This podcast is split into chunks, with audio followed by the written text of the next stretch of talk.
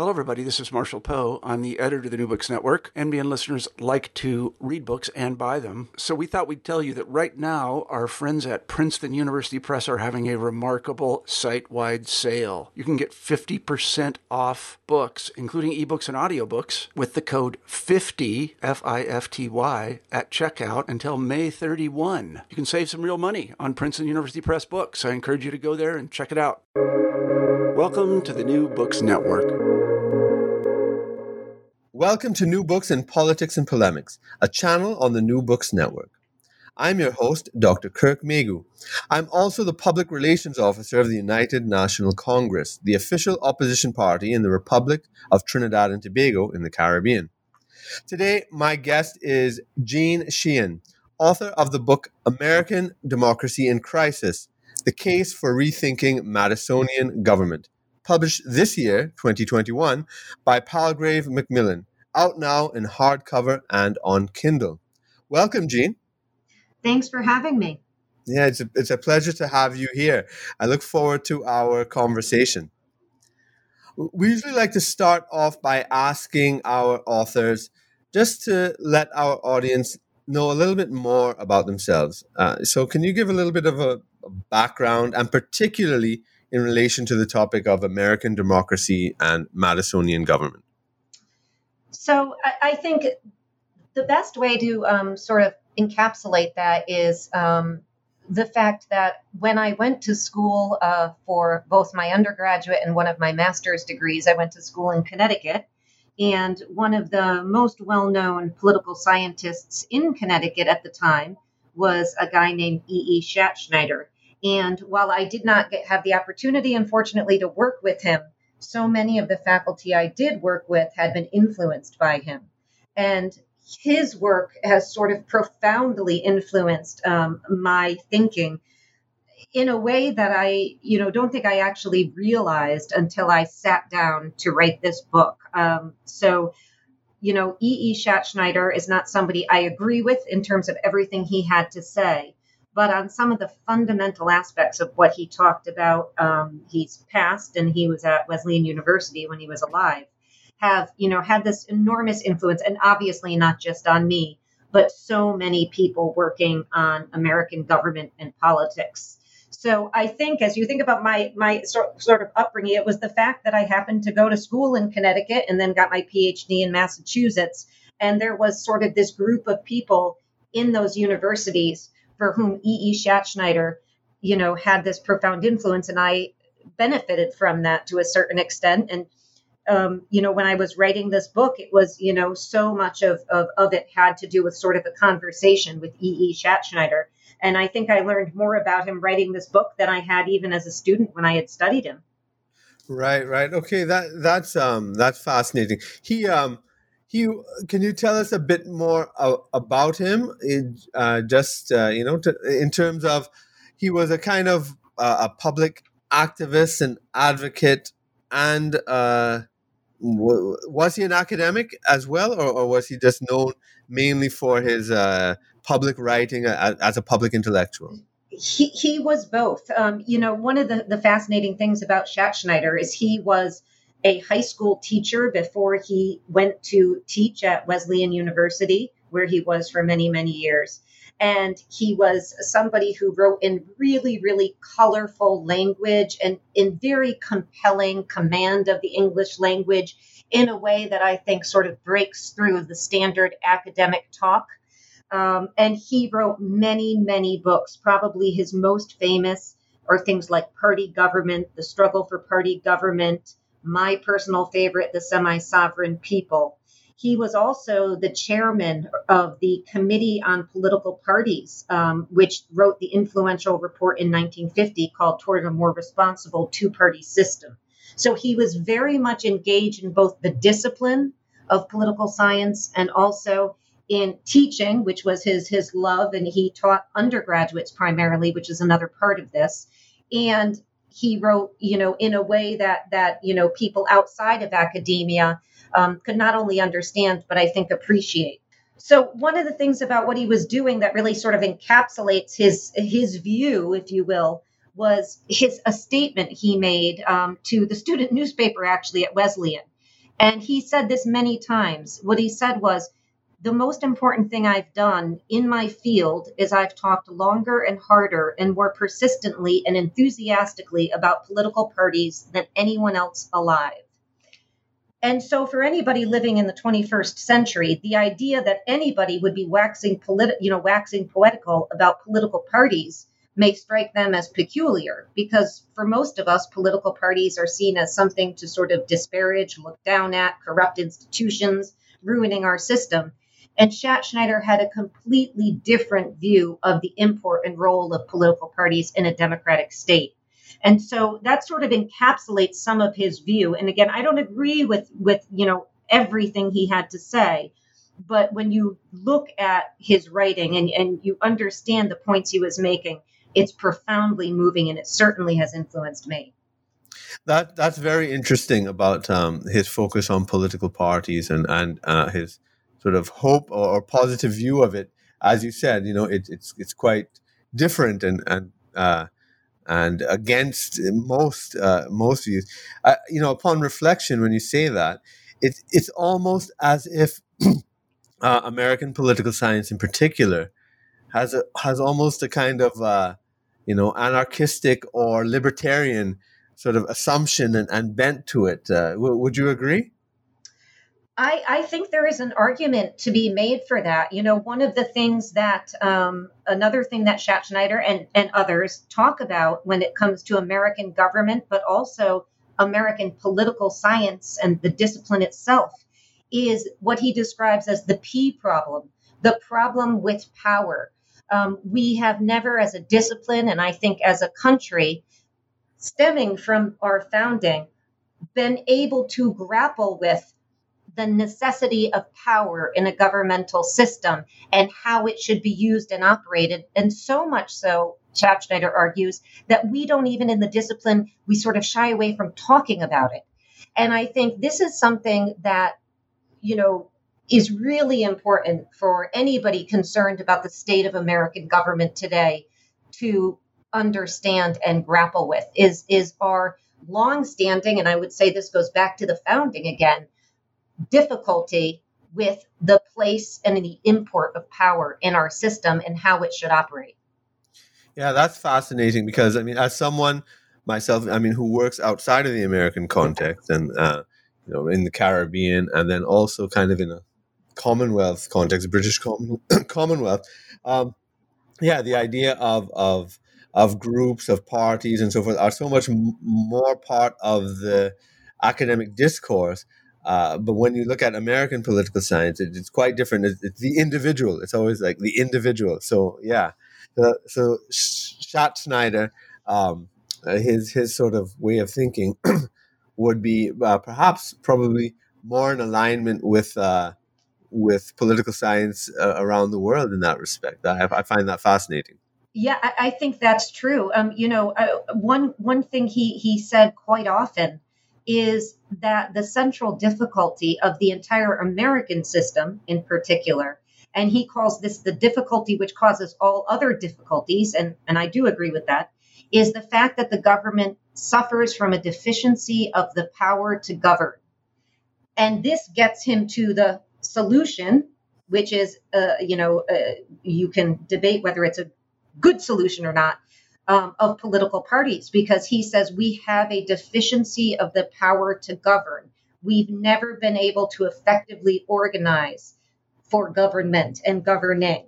And I think as we look at where we are today in the 21st century, and to your earlier point, a lot of the frustration people feel with the American governmental system today, they attribute to the individuals in power, whether it's, a president, President Biden, President Trump, Obama, Bush, you can go through the list, Congress. And what they fail to grapple with or to think about is the fact that it's structured in such a way that makes governing incredibly difficult, regardless of how angelic, to use Madison's phrase, the people in office may be. So, that's one of the things I try to do in this book, is to get people to see, that the system is one of the main things we should be focusing on. One of the things I wanted to title this book ripping off James Carville's old phrase, it's the economy, stupid. I wanted to title the book, it's the system, stupid, but Palgrave wasn't into that. So they went with a better title. But I do think, and not to be a reductionist, because there's many problems to talk about, but I do think one of the primary challenges we confront today is a structure in which governing, because we haven't grappled with how power should work in our system, has become incredibly, incredibly difficult. And I think until we grapple with that, we will continue to face the problems we face today. Yeah, that's very interesting. And we definitely will get into it. But I do want to pick your brain on this, because I think it's fascinating. We did talk about the individual and the importance of the individual in the sort of, the meta-narrative or the assumptions or it's whatever the equivalent of historiography would be for political science. The individual being important. And I suppose even in the normal discourse of American politics. Yet, what is so strange for us on the outside is the way your political parties are entrenched in the system so officially. So, if you're registered with one party or another, that's recorded by the state, so you're a registered Republican or a registered Democrat. That's very strange to us on the outside, And the state sometimes would oversee, if I understand correctly, in primaries and internal the political processes. So that's kind of fascinating. The way, on the one hand, parties are kind of ignored. In speaking about the individual, yet on the other hand, they are so entrenched in this kind of two-party system. I don't know if that has any sort of relevance to the questions that you ask in the book. It does. One of the strange things of the many things about American government, like all systems have their oddities, is that we are almost of two minds when it comes to political parties. And this goes back well before the founding, but certainly at the founding. On the one hand, everybody speaks ill of political parties. So you have, George Washington's famous farewell address where he warns about political parties. You can look at quotes from everybody from Thomas Jefferson to James Madison to all of them. They look down at political parties. And yet almost immediately when the country is built and under our current constitution, they turn to political parties as a vehicle for getting things done in government. And of course, they do that because they had, and primarily this would be at the hands of James Madison, although not exclusively, they had built a system in which governing was almost impossible because they had dispersed power so much. And then they got into, a system in which they wanted to get things done. And they couldn't get them done unless people organized together in political parties and had a reason to work together. So this sort of duality of these views of political parties has sustained us throughout American history. We see parties as corrupting organizations, and yet we are almost wholly dependent on them to get anything done. I mean, you and I are talking right now in what is known as infrastructure summer in the United States as Congress grapples with how to pass an infrastructure bill through Congress. And they still haven't done it yet, and we'll see if they do it. But it is one of many examples where, in the absence of political parties, it's almost impossible to imagine these over 500 people in Congress coming together to pass very needed and necessary infrastructure reform. Now, with the parties, that's no assurance either that we're going to get it done. But so we are on the one hand sort of with our framers and looking down on them, and on the other hand with our framers and saying they're a necessity. And I think, Schattschneider is one of the many people political scientists have said for a long time that in a system this fractured, you need an organization like a political party or something else to bring people together in an organized fashion to get things done in the interest of the people. So to your point, I think this goes back, over 200 years in the American system. Right. Now, in your book, what is very central to it is You talk about looking at the problem and the crisis of American democracy by going upstream. And I guess, you know, when you're talking about looking at the system and even discovering, if I would put it that way in terms of sort of discovering the problem of that, even the very necessity of power, you know, becomes a problem to examine in the system. Is that what you mean by going upstream? And even part of that question I want to ask is, well, so what made you start to think, you know, so what got you interested academically and or otherwise, could have been personally, I'm not sure, but in the crisis of American democracy, and then instead of all those sort of regular solutions or ways of understanding the problem, you became convinced that it's going upstream.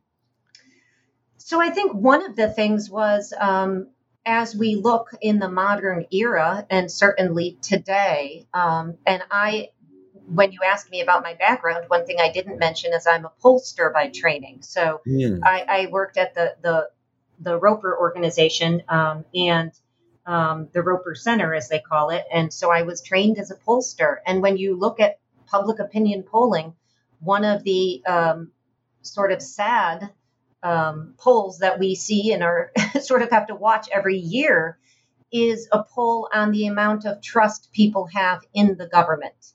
And since, you know, the 1970s, late 60s, early 1970s, that number has gone down dramatically. So early on, in the mid 20th century, about the time when Schattschneider was writing, 75% of Americans would regularly say they trust the government to do what's right and what's in their best interest. As we move through the end of the 20th century and into the 21st century, that number now stands at a historic low of 25%, and it has for some time. You know, a system in which only a quarter of Americans believe that the government can be trusted is problematic. And of course, we do see certain blips around 9/11 with the sort of patriotism that ensued. There was a blip up and then it dropped down again. And those are the kinds of numbers that as a pollster, you know, many of us look at and say, what accounts for this dramatic decrease in trust in government? And for me, one of the obvious sort of practical aspects of this is that the government doesn't do either what it says it's going to do and or what the public wants and needs. And, you know, I could give you one example just because I looked at it recently and I've mentioned this in the book. In the early 1980s, a Treasury Secretary, Douglas Dillon, was asked to go to Tufts University and give a commencement address. And I'm looking back at this address, and what he says is so striking because his main argument is his concern that in the early 1980s, so this would have been in the Reagan era, that the government was failing to do many things that the public wanted and were needed. And one of the many issues he gives as an example is gun violence. He says it's unconscionable that in the early 1980s, the U.S. federal government has failed to enact gun control legislation, despite this enormous gun violence we had in the country at that time, and polling which showed that 3/4 of Americans wanted sensible gun control. And that's striking for me as a pollster because we always hear sort of anecdotally in the press that Americans don't agree on things, that there's a wide variety of disagreement, everybody's fighting. That's actually not the case. There is a widespread agreement on many things, and sensible gun control legislation is one of them. He's saying that in 1982. By the time I wrote this book, as you get into sort of the 21st century, 9 of the 10 deadliest mass shootings in the United States had occurred. The deadliest in 2017, killing of 58 people in Las Vegas. And then, of course, the deplorable 2012 killing of children at Sandy Hook Elementary School.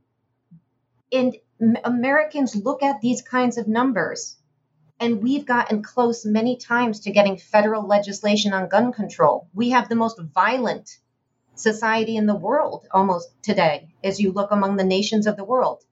and yet the government has done nothing to address it at the federal level. And so when I looked at that, what I see is not a lack of agreement amongst Americans or a lack of will at the individual level amongst our public officials, but rather a government which is by design structured to be so dispersed, power is so dispersed in our system that even when there's agreement, the government, it has a difficult time doing anything. And we used to say, even when I was in grad school, the one time the American government will come together to do things is in a time of crisis. And that has generally held to be true. But I was writing this book during the pandemic, and there were many times during the pandemic, and it continues today, that despite hundreds of thousands of people dying and sick, the government had difficulty coming together to do what was necessary. And to me, you can certainly look at individuals who bear blame for individual things. But to me, it is a structural problem, which requires a structural response. And so that's really what I explore in this book. Why do we have a government that's structured not to do basic things that are necessary and most people agree are needed? And what can be done to address that? And of course, I think part of the answer lies at the feet of our framers who structured the system the way it is on purpose because they had interests that coalesced with this. And so I think we have to be honest about what our framers were doing and why. And, you know, I always hesitate to, say anything that was going to think people say I'm speaking ill of the framers because I'm not. But I do think we have to be honest about the system that created and sort of the repercussions of that system today. Right. Well, that takes us, straight into Madisonian government and whatnot. But before we get there, I'd like to hear your reflections on this change that happened in the 1970s where trust fell dramatically. Because the structure of government didn't change during that period, as far as I'm aware. So did something else change? Now Schattschneider was writing the mid-20th century before this trust fell, and he would have been speaking about some of the same structural problems. But this decline in trust in the 1970s, I suppose. How did that merely exacerbate an underlying problem? Or did it create a new one? And what do you think behind it? Was it a cultural shift? I'm thinking of, even Reagan's rise to, and I suppose Goldwater and, that kind of, libertarian John Birch almost kind of side of things, very individualistic, what was Reagan's famous thing? The 10 most dangerous words or something. Trust me, I'm from the government or something like that. I can't remember it exactly. But what's your thinking on that? And by the way, in saying that, Reagan does beautifully sort of embody the views of many of our framers. And I think that's something that we have to be cognizant of. It's such a good question, sort of what explains the decline in trust. And I think it's a complicated question.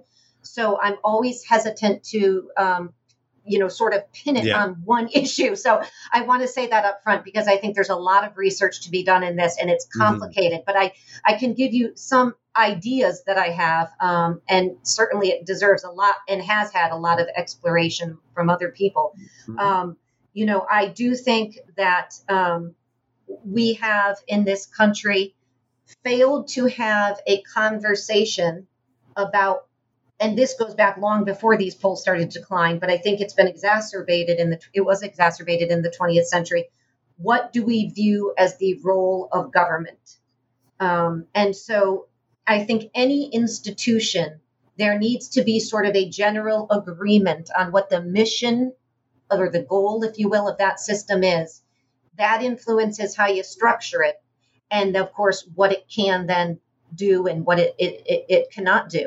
I think we have ignored that conversation, and that has played part of a role in this. I think certainly technological developments and changes play a critical role in this. I also believe that as you look at things in the 20th century dealing with the organization of politics. So one example is in the 1960s, we saw into the early 1970s, the democratization of the political parties. And so we moved from a system of caucuses to a system of primaries as a result of the debacle on the Democratic side in the 1968 convention. And the result of that was something that most people applaud, which is that in a democracy, you want to give power to the people. And in this case, the power given was the ability to have an outsized role in the nomination of the public officials for president and in particular. And the flip side of that, though, is that participation in primaries in the United States are deplorably low. The people who do tend to participate are people who are much more active and extreme on either side. And of course, what happens then is you diminish the role of the party elite in the process of choosing their own nominees, and you hand that over to the masses. But of course, it's not really the masses. It's about, 10, 20% who come out to vote in the primaries.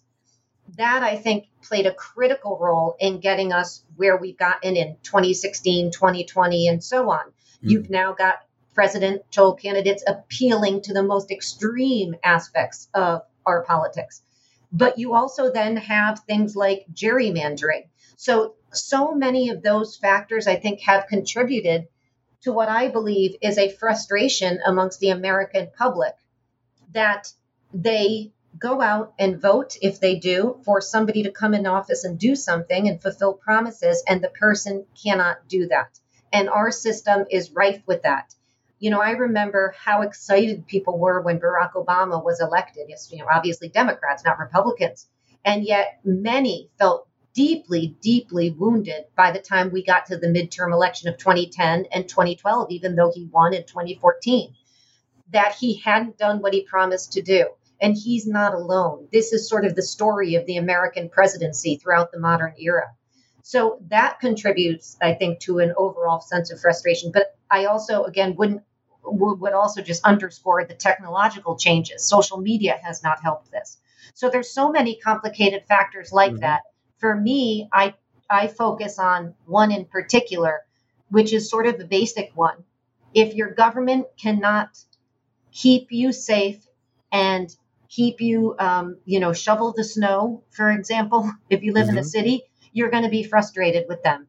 And that's, I think, something that we see throughout the American system today, as these government officials usually, in many cases, can't do what they want to do or promise to do.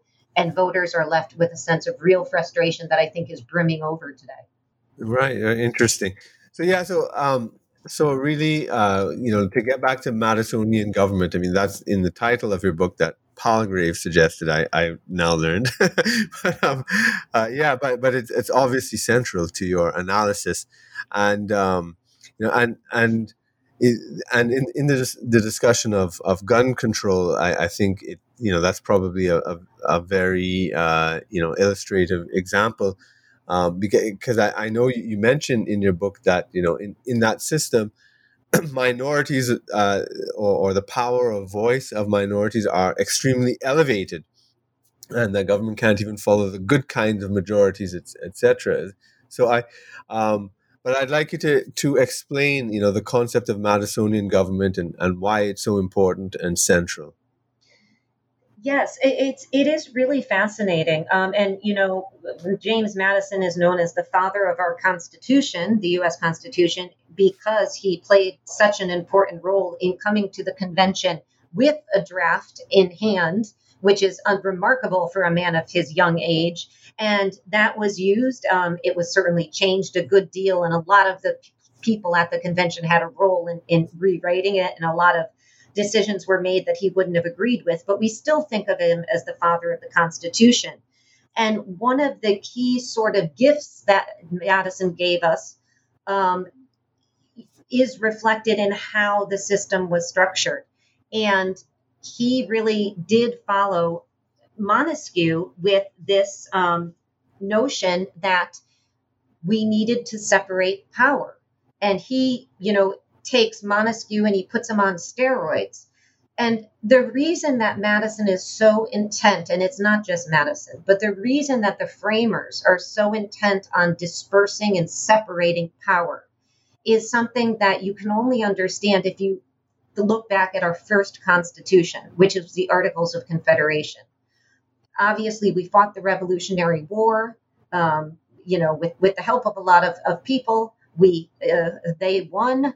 They set up this first constitution, which was a confederation, which was a system, and we still see them today, whether it's the UN or the EU or other systems, in which power is very minimal at the center and it's dispersed to the member parts. And Madison and Jefferson and Hamilton and all the framers were living in this system for less than a decade when they realized that this was not the system they wanted to live in, and they worked to get a new convention and to write a new constitution. The reason that they did that was because of the enormous fear that they had that any system in which power was vested in these state legislatures were too easily prone to be taken over by ignorant masses. And they wanted to pull some of that power to the center. And so that's one of the main impetuses they have for going to the convention, is to sort of move power to the center in this new government, if you will, take some of the power from those member parts. And that's sort of the big battle between the Federalists who supported the Constitution and the Anti-Federalists who opposed it. And why did they want to do that? For the framers, it all got down to liberty. And for them, liberty was freedom from government, not just freedom generally, but freedom from government. Liberty is, something, so critical to our system. And Montesquieu said the best way to protect liberty is to separate power. And so they followed him in doing that. But one of the things I don't think we recognize often enough, unless we look closely at Madison, is that the liberty that they prized the most was the liberty to own property. These were middle-class, upper-middle-class educated men at the convention. They were very, very fearful that the first thing those masses that took over those 13 state legislatures were going to do was what? Take property. And they were very fearful of that. That's a big reason they go to the convention. And that's a big reason they structure the system as they do, to make sure that they're going to try to do two things at once: centralize power more at the central level, but ensure that if the masses get control of this government, they aren't able to take the property, the economic liberty, as you will, of the people, and in who has economic, who has the economy, who has property is, of course, the middle class and the wealthy. And Charles Beard gets hit very hard for writing his book, An Economic Interpretation of the Constitution. Mm-hmm. There's a lot of criticism there. And a lot of people look at sort of the view of this, of the framers, as sort of sacrosanct, and sort of poking holes in what they see as this golden age. And certainly, I revere the founders, but you look at the words that Madison wrote, and it is very clear that he prized economic liberty, the liberty to own property above all else. And it's for that reason that they disperse power as much as they do in the system. And Madison was very famous for saying something that you just quoted Ronald Reagan saying many, many years later. Government was sort of a necessary evil for Madison. It was necessary to keep the masses at bay, but it was an evil if it got turned over to them. So he had to try to walk this line. So for them, the government shouldn't be doing much. And I always tell students that, the framers structured the system exactly the way they wanted, and it works remarkably that way today. And so it works the way they designed it, which was not to do too much, except to protect us from external attack, internal insurrection, and a few other things. Other than that, they didn't want it doing much. And part of my argument is that is fine in 1787. By the time you get to the 21st century, many Americans have a very different view of government. You just look at people like, you know, Bernie Sanders or Elizabeth Warren. These people have a very different view of what the government should be doing. We have to have that discussion and come to an agreement, because if we feel the government should be doing more, we've got to restructure the system to do that. Otherwise, we will continue to have a frustrated public. Right. So that's very interesting. That it is, in a sense, you're saying it's not that the system isn't working. The system is working, and that's kind of the problem. That's exactly right. It's working the way it was designed to work. And that is not to say, by the way, people always, you know, ask about what Madison or Jefferson would think today. You know, and I don't really go down that path, but that's not to say if they were living in 2021 that they would have written the Constitution the same way today. In 1787, this made sense to them. They came out of a Revolutionary War. They wanted to give people the ability to have a say in the government. After their experience in the Articles, they didn't want those people to have too much say, or so much that they can then take the property and the freedom and the liberty of other people. And so they're sort of always walking this tightrope between sort of how you design that. And for Madison, it was all about separating and dispersing power. And he did that much more than Montesquieu ever instructed. So we not only get separation of powers, we get checks and balances, we have federalism. There is dispersion all over our system. But what's lost when you disperse power is what Schattschneider is talking about, is the ability to get things done, the ability to govern. And so that's sort of where I think we need to have a conversation, because while I too prize liberty, I also prize responsiveness in a democracy. The government should be responsive to the people who are sovereign, and it should be accountable to the people. And in our system, I argue, those three things are out of whack. We have prized liberty to such an extent that responsiveness and accountability are not getting their fair due. And so I, you know, sort of argue for sort of thinking about that again to see if this is really how we want to balance those three scales. Right. So these are really fundamental, basic questions about the system itself from the foundation. So, yeah, I can see how there could be a structural difficulty even talking about these issues in terms of reform. But and we will get to that. But I just about the thinking behind it as well. So it's pretty obvious, I think, to see your difference with those people who analyze things in terms, analyze the problems of democracy in terms of individuals, whether it be Trump or Bush or I don't know, maybe Obama or whatever, whoever they might blame, or Clinton or so you're saying, we need to get beyond the individuals and so forth. And that's pretty clear. Now, I was just thinking while you were talking, that there's a kind of another school of thought, which is, I suppose, not really part of formal academia so much, but really it is part of American political discourse. That also, I think, similar to you perhaps, speaks about the powerlessness of governments, and certainly the powerlessness of elected officials.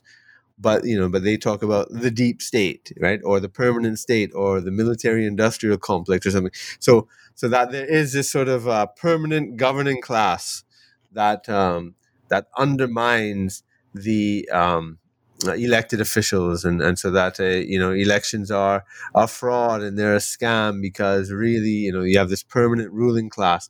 So you have that sort of view on the one hand, which is both on the right and the left, from a Chomskyan left, I suppose, or to a radical right, and but that's very different from your interpretation, was that the government was in a sense designed to be powerless, because it was never because governmental power was not seen as actually a public good but a necessary evil. But do you want to maybe make a comment on that sort of a deep state, permanent ruling class idea, whether of the right or left? Yeah, I think it is intimately involved. And I don't get into this enough in the book, but, in my mind, sort of a fundamental reality is that power will reside somewhere. And the question is where. And so, we are, as over the last, 48 hours or so, we've seen, the United States withdraw from Afghanistan. Power will erupt over there, and somebody will assume the mantle. And so if you look at our system, I think it's not a surprise that you have sort of this, whatever deep state, whatever you want to call it, because power is going to reside somewhere. And that's what I mean when I talk about, to a certain extent, about the problem of accountability.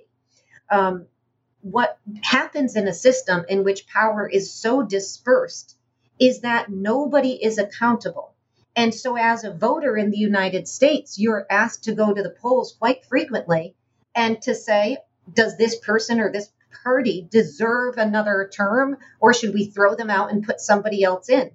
It's really, really tough to make that decision if you don't know who's accountable for what has or what hasn't happened. So that lack of accountability is part and parcel of this entire sort of deep state. Governments have to, at their core, exercise power. It doesn't have to be total power, but they've got to get things done. If they aren't empowered or structured to do that, they will get done in other ways. And the people who are getting them done will not be accountable to the American public or any other democratic public. And so, I do read Chomsky. I teach him and other people. And, certainly I differ with them a good deal. But I think there is something that resonates with this idea that power will find a place to reside and will rear its ugly head. The question is, can we hold that power base accountable? And the answer is no in our type of system. Right. And I suppose this is where the political parties come in, isn't it? That's absolutely true.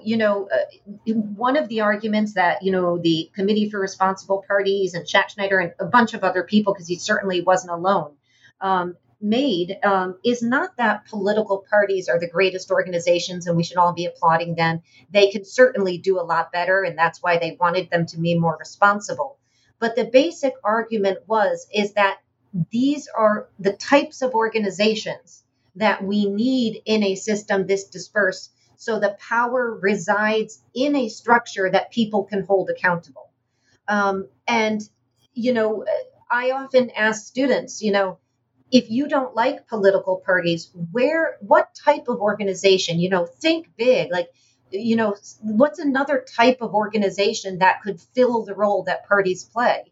You can think of media organizations. That's hard in a capitalist system because they are, motivated by the necessity of earning money.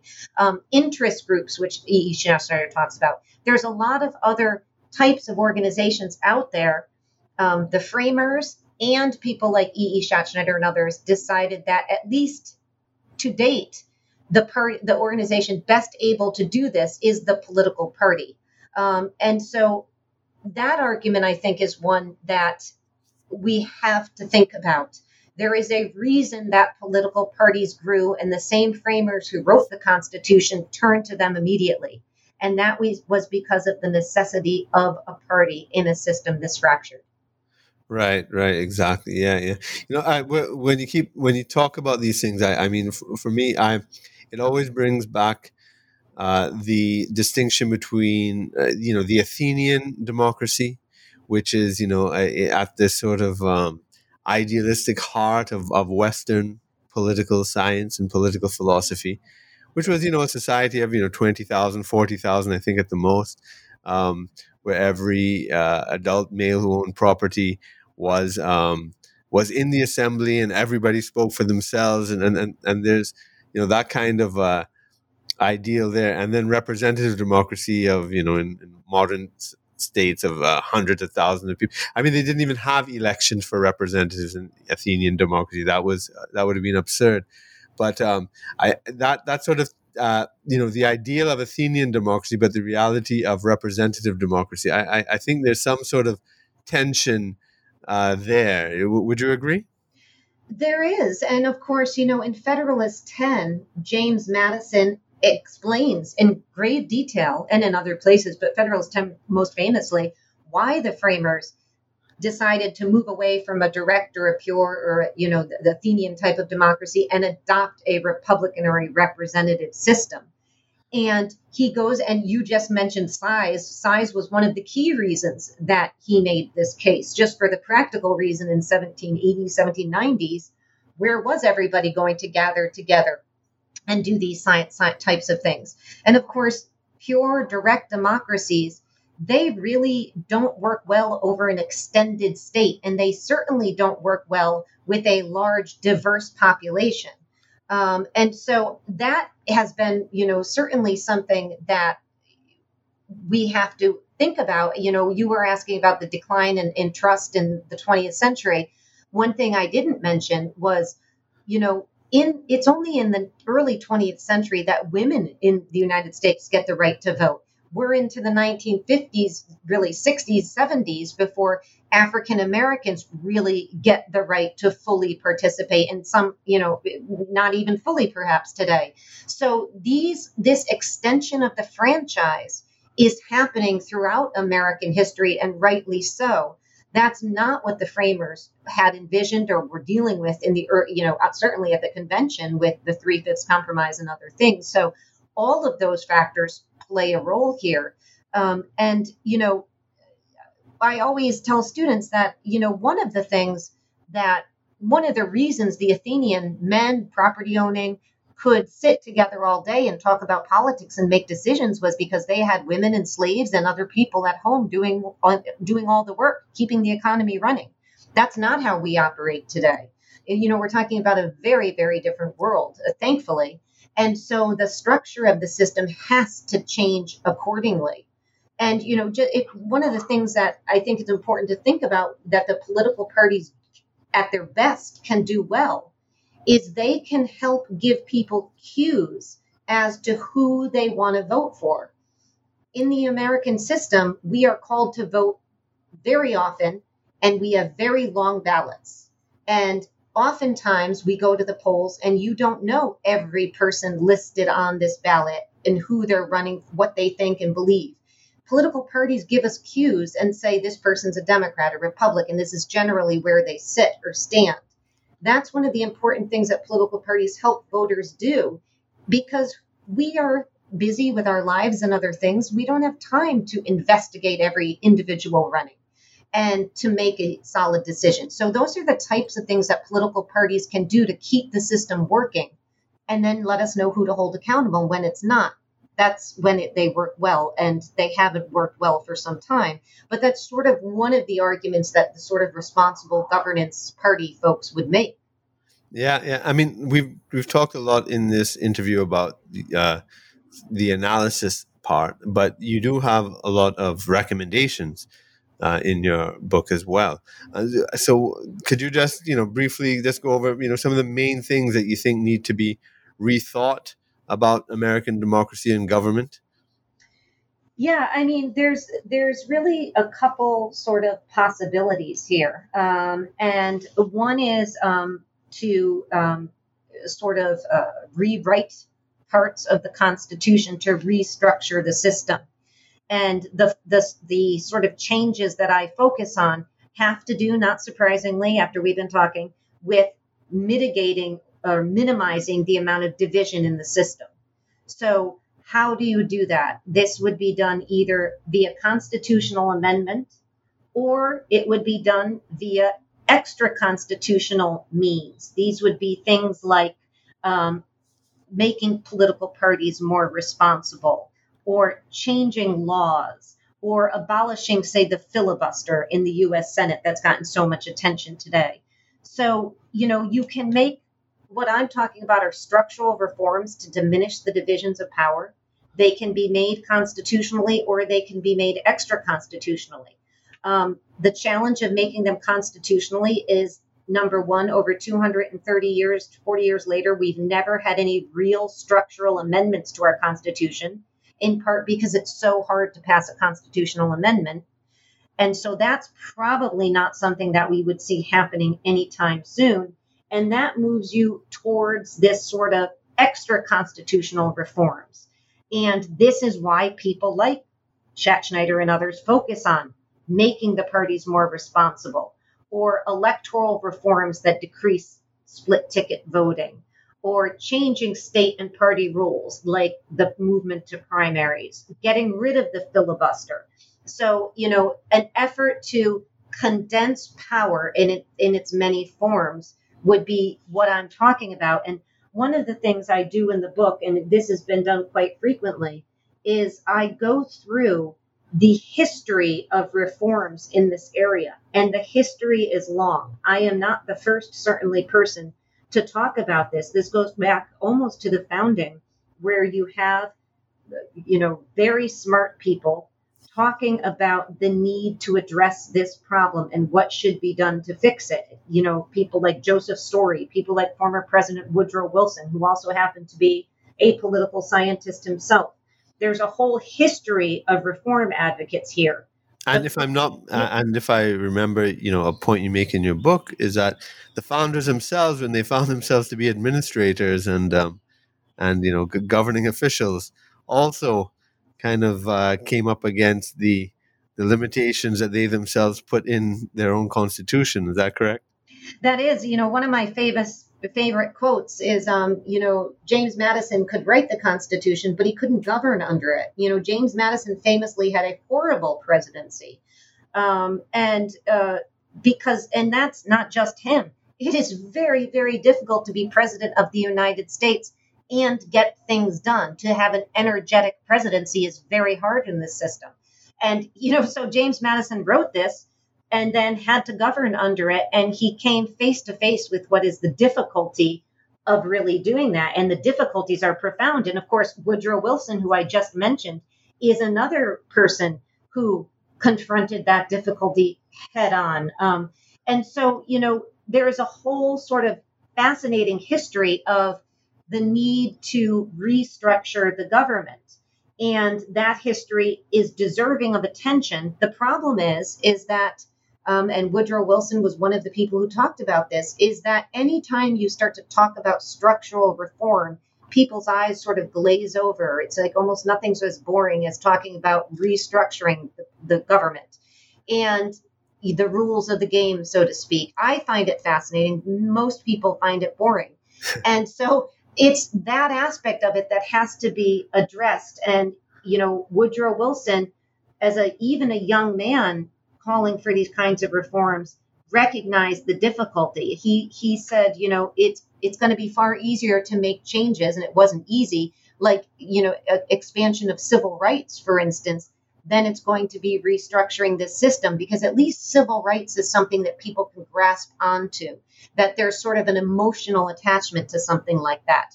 When I sit down and say to students, okay, let's talk about, you know, separating of the system, you know, that's not the kind of sort of sexy topic that people want to just, you know, grasp into.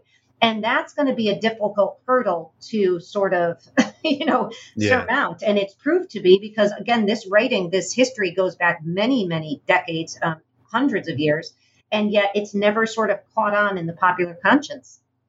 Yeah. Yeah. That's so I mean, You've set yourself a very difficult uphill task. How do you see that? Because I mean, I know you know, you don't see this as merely an academic theoretical exercise. I mean, you really want to see some sort of changes in place. I mean, so do you see this as something like, you know, a decades long process? You know, what might be some of the short wins, you know, the short term wins, or can anything really be done in the short term? Could it only be a mid or long term type of reform effort? What's your thinking on that? You know, it depends on what types of reforms that we could possibly, you know, move forward on. So something like the aforesaid, you know, getting rid of the filibuster, there's a lot more sort of support for something like that, then there would be a more difficult restructuring, that, because that would be a rule in the Senate that you could change. That's not a constitutional requirement, of course. Right. A constitutional requirement, you know, it's almost unthinkable to me today that we could actually sort of get enough support. It's so difficult. You have to have so much support to get a constitutional amendment passed. I can't imagine we could do that today. So anything that requires an amendment, I think at this point we are hard pressed to sort of imagine that would happen in the short term or the medium term. I'm not even certain the long term. But, you know, what I can tell you is that there is a real danger here. And this is something that I can't underscore enough. When you have a government that is not meeting people's basic needs for health care, you know, protection from gun violence, protection from a pandemic, whatever the case may be, there's so many issues on the left, right, and center, immigration reform, whatever it is. If the government is unable to act and frustration continues to mount, the real fear is that violence erupts and change comes not the way I and most thinking people and peaceful people would like it, which would be through amendment or structure or legal change. It comes through violence. And one of the things I looked back on, and I wrote about this in the book, was in 1968, obviously one of the most violent years in American history, the New York Times asked a group of scholars to come together and answer the question, is America by nature a violent society? And of course, there's a lot of literature on that. And a lot of people have very different views on whether it is a violent society or not. But there is a fairly compelling argument to be made that change in our system, real fundamental change, has to date pretty much only happened as a result of violence. And if that is the case, that is something to be obviously feared and something to be sort of understood and addressed. And my real concern, again, is that that is what we are in the short, medium, or long term headed towards in this system. You know, I remember very early on a professor saying something that always stuck with me, which was that, you know, people don't want to talk about it, but governments must exercise some power. If they don't, they will be impotent and they won't survive. And they will disintegrate. They will be unable to do, because that's what they do. And our system, I think, is getting dangerously close to not being able to address power to the extent that it is responsive to basic needs of the people. That'll leave the people eventually frustrated. And if violence is the result of that, I would not be surprised by that. And that's why we need to have thinking people talk about change before we get to that point. Yeah, I think that's a very fundamental and deep question, you know, you know, coming to terms with power, you know, and I mean, even at a, you know, at a personal level, you know, that's something I've had to do, you know, both theoretically and personally, because, you know, there is such a kind of, I guess a bias, if you want to put it that way, but this sort of fear of power itself, or this kind of aversion to it, or, you know, that it's seen as an evil, you know, and it's part of the culture in so many ways that it's a formidable task, you know, very philosophical as well, you know. I suppose, you know, it even gets like into Foucauldian philosophy and stuff like that too, Nietzschean kind of thing. Well, that's right, and you know, I think it's particularly pronounced in post-colonial states like ours. We rightly so, as do most colonial states around the world, and not exclusively, but I think it is particularly, you know, sort of a characteristic of post-colonial states that we are rightly, you know, concerned about any exercise of power. And that is absolutely understandable. And you know, we always have to guard against power being exercised in a way that is, you know, a violation of fundamental rights and liberties of the people. You know, on the flip side, of course, and there's always a flip side, if the government is structured so it doesn't act at all, then what will come about is violence and anarchy, and you are not any safer in that kind of system either. So some kind of balance has to be struck, and that's sort of the challenge of democracies, right, is to find a balance between the exercise of governmental power and the protection of freedoms and liberties for all its people. And I have to say, I think our framers did a remarkable job in constructing our system to try to find a balance. But what they also said repeatedly was that they did the best they could. It wasn't perfect, and it had to be revisited and reconfigured for each generation. And that's where I think not the framers, but we have sort of failed ourselves, in part because they made it hard to restructure. But, you know, we have failed to have that conversation and to restructure it. And that, to me, is a very, very dangerous sort of reality. I love talking about the founders. And one of my favorite founders is a guy named Governor Morris. And I live in New York and work in New York. And he was a New Yorker and a very sort of colorful character. He had one leg. He was quite a ladies' man. And, you know, he was the most talkative member of the convention. But at one point, he wrote to one of his friends shortly before he died about the Constitution. And I quote this in the book. He said, "Nothing human can be perfect. Surrounded by difficulties, we did the best we could, leaving it to those who should come after us to take counsel from experience and exercise prudently the power of amendment." And that, to me, really, really resonates. And that, I think, is where we have to sort of focus our attention. What needs to be amended? What needs to be revised? We don't need to throw the whole thing out. What needs to be amended and revised, and how? And move in that direction, which is exactly what our framers did after 10 years under the Articles of Confederation, rather than wait for frustration to boil over into violence, and then we do not have the ability to think about what we're going to be doing. Right. Well, we've hit the 1 hour mark, so I could talk to you forever about these things. I think it's fascinating as well. But, what to round it off, I suppose, what closing thoughts would you like to leave your readers with and our listeners with as well?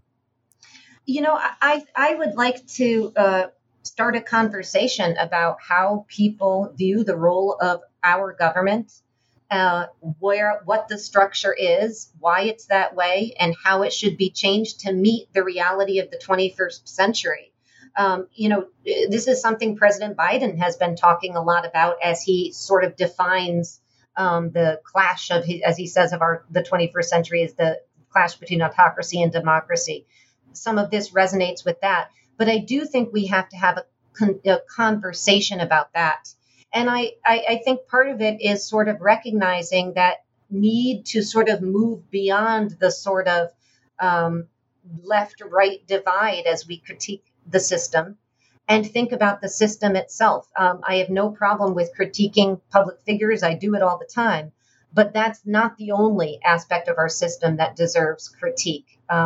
It is not all about, as we've talked about, the individuals in office. It's about the offices they occupy and restructuring those. You know, one of the people I like to quote is Peter Drucker, and he talks about the fact if you have somebody in a job, because he's talking about business, and you get pretty smart, relatively successful people in a job, and they are all failing at it or not living up to expectation, maybe you don't need to change the person in office. Maybe you need to change the job itself. You need to rethink it.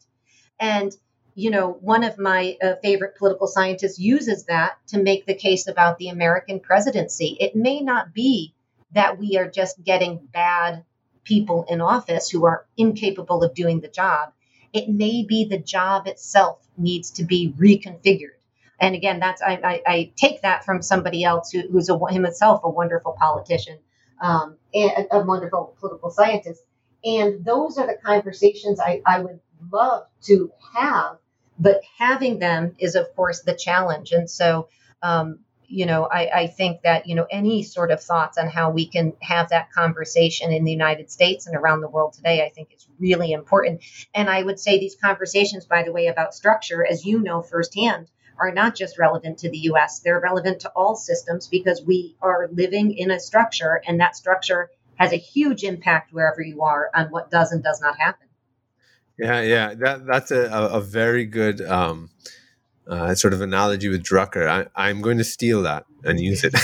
Yeah, and I should say, I steal it and it's not mine. Michael Genovese, a great political scientist in his own right and presidential scholar, who I stole it from. So I'm giving it to you. And I hope I didn't misquote him, but he says it better. So I'll send you the quote. But it's a really brilliant thought, and I think it's really important. Yeah, it is. It is.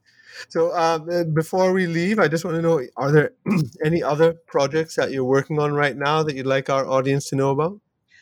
Well, absolutely. I'm working on two right now.